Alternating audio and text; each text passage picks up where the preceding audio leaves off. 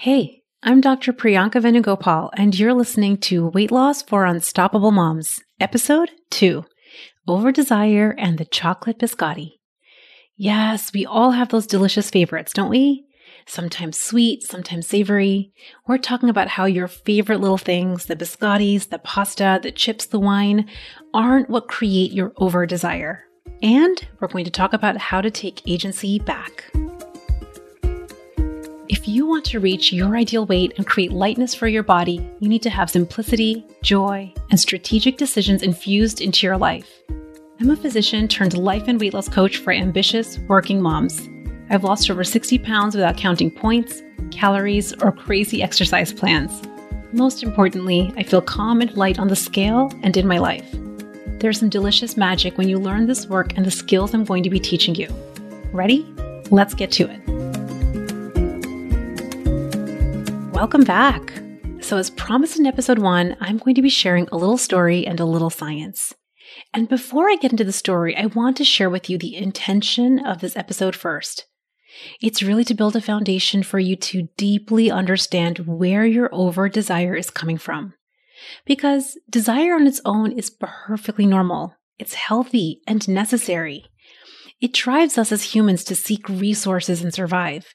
It makes so much sense that our brains have hardwired us to optimize desire. We have thoughts like, I need food and water to survive. I like shelter to keep my family safe. I want to protect my children so they can thrive. I want to work and earn an income to support the food and shelter we need. We have hundreds of thoughts like this, and these generate desire.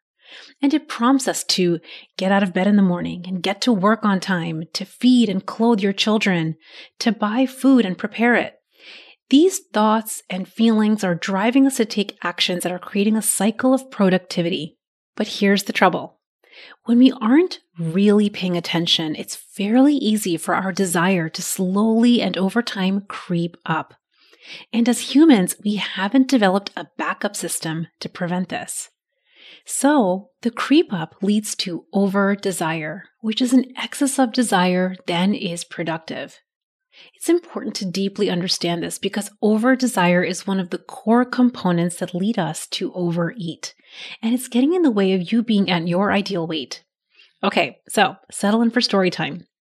So, whenever I visit my parents, I make sure to go to the local grocery store because it has this little coffee shop, and the coffee shop has my favorite coffee beans. Now, we're getting to know each other, so there's one thing you have to know about me. Coffee lover is one of my favorite hats to wear. I have nothing against a nice cup of tea in the evening, but generally speaking, if you see me with a mug in my hand, it is brimming with coffee and a dash of cream. So every time I visit my parents, I go to this little store to stock up on my favorite pounds of coffee. And the last trip that I made there a few weeks ago, they happened to have these treats on display. They had cookies dipped in chocolate, pretzels dipped in chocolate, espresso beans covered in chocolate. Are you getting the vibe? I decided on the fly to get my two kids biscotti dipped in chocolate, and they happen to have a sprinkle of peppermint on them. Now, at the time of this recording, my kids are six and a half and three and a half, and the halves are very important to them. They love all biscotti and biscuity types of things, and they love chocolate. So, as I get home, being the fun parent that I am, I decided with a little extra grandiosity, I would announce, I have the chocolate biscottis. And of course, as anticipated, they both squealed in excitement and came running towards me. I could see the anticipation on their little faces. But you will not believe what happened. My daughter, she's the younger one, took one look at the sprinkle of peppermint and said, Ooh, never mind. I don't want it. Remember, I don't like that minty stuff. Okay, so I did know this about her, but I had totally forgotten and didn't pay attention. So, lesson learned she doesn't like minty things. But here's the fascinating thing when she thought I had a chocolate biscotti in hand, she had desire. It was coming from a little story she had in her mind. Ooh, it'll be so good. Oh, I can't wait to have it. Yummy, the chocolate. I love chocolate. Her eyes were lit up as she tore into the bag. So, what changed? What dampened her desire down in three seconds? Simply, it was a sentence in her mind. Ugh, I don't really like that stuff. I don't love the minty stuff. I don't want it. and in mere moments, her fired up desire centers cooled off. She didn't have to willpower or muscle anything. Like so many of us, when we have that favorite food in front of us and we feel the swell of desire, what usually happens? Either we just give in and eat it and then overeat it, which is the more likely pattern, or we try to muscle our way, thinking about the points and the calories and the apps that we're tracking with. Or worse yet, we have it in hiding, pretend it didn't happen, we don't log it, and vow to start again tomorrow. This is what I like to call battling over desire, and it feels terrible.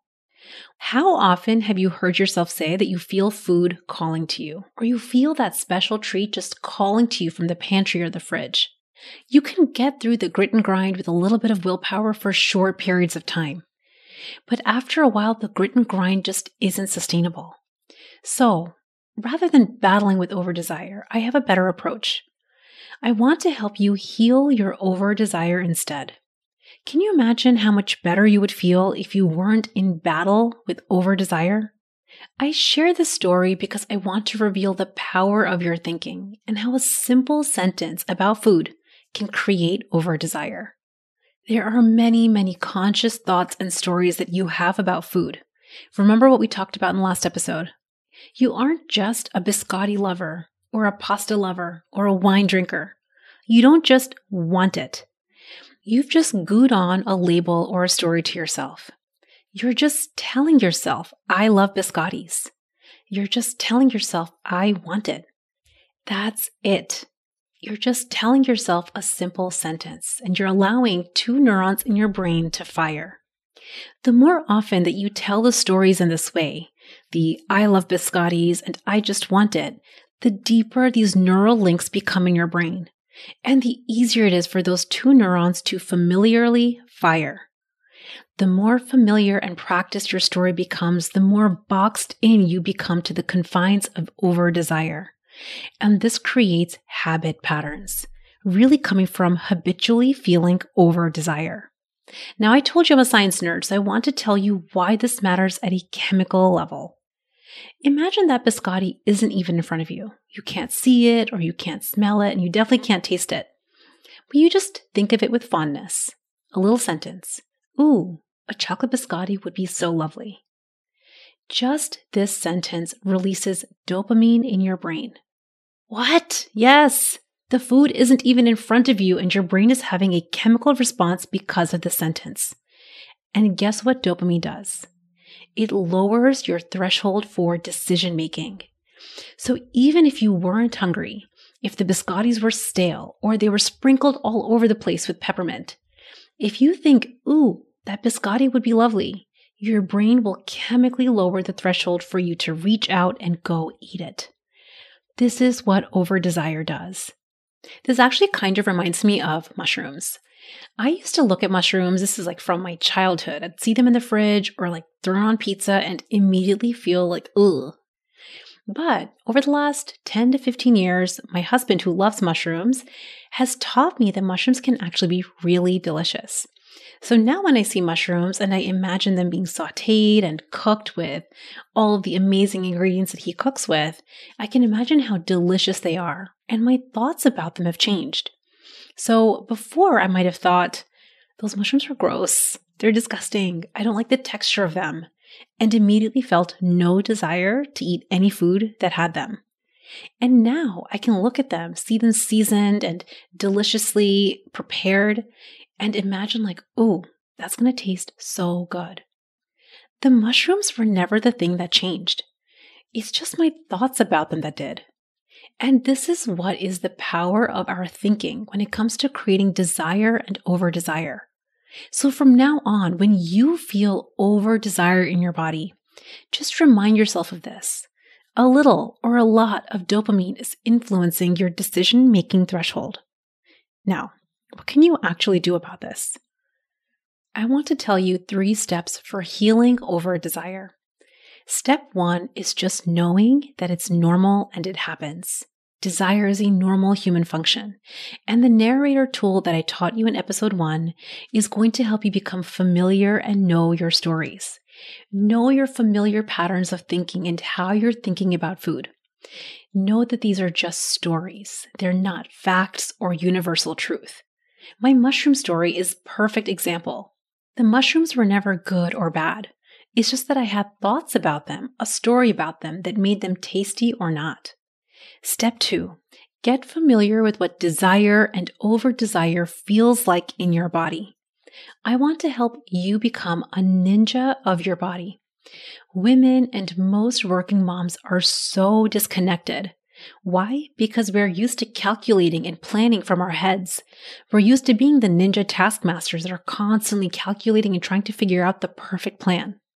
But this very valuable skill of calculating planning has also led to a deep disconnection from your body. So, this step, step two, is an invitation to drop your awareness to your body again. Remember, she just wants some attention and love. I promise you, if she isn't hungry, she doesn't actually want the biscotti. Step three is to redirect your brain to immediately dampen over desire. When you notice yourself in step one and two, gently redirect your thinking. Just like my daughter went from, ooh, I want it, to, ooh, actually, no, I don't. Redirect your brain to something that feels believable and loving. This is what I call creating joyous relief. When you free your brain from over desire, you will feel a joyous relief in your body because you're putting the battle weapons down and you're healing from the inside.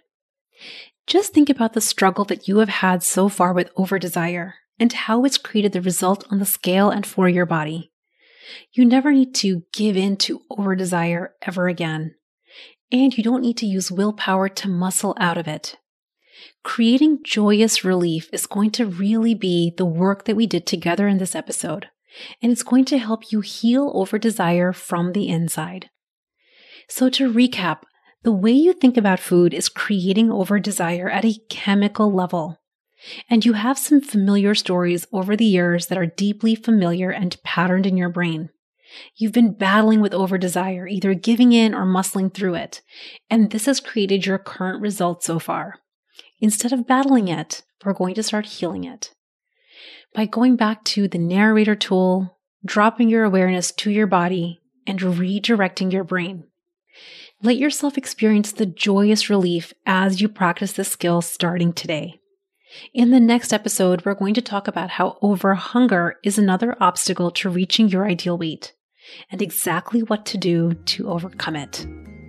I want to celebrate the launch of this podcast with you, the amazing ninja moms who are ready to create some extra ooey gooey magic. To celebrate us now being in each other's world, I'm going to be giving away a pair of Apple AirPods to three lovely listeners who subscribe, rate, and review the show. I know that working moms are on the go, and I want to help you listen on the magic of your favorite music, audiobooks, and of course, podcasts with joy. I would love your honest feedback so I can create an awesome show that honors your time and provides you golden nuggets of value. Visit theunstoppablemombrain.com forward slash podcast launch to learn more about this celebration and how to be a part of the magic. I'll be announcing the Ninja Rockstars on the show in an upcoming episode. See you there. Thanks for listening to Weight Loss for Unstoppable Moms. It's been an honor spending this time with you and your brilliant brain. If you want more information or resources from the show, visit theunstoppablemombrain.com.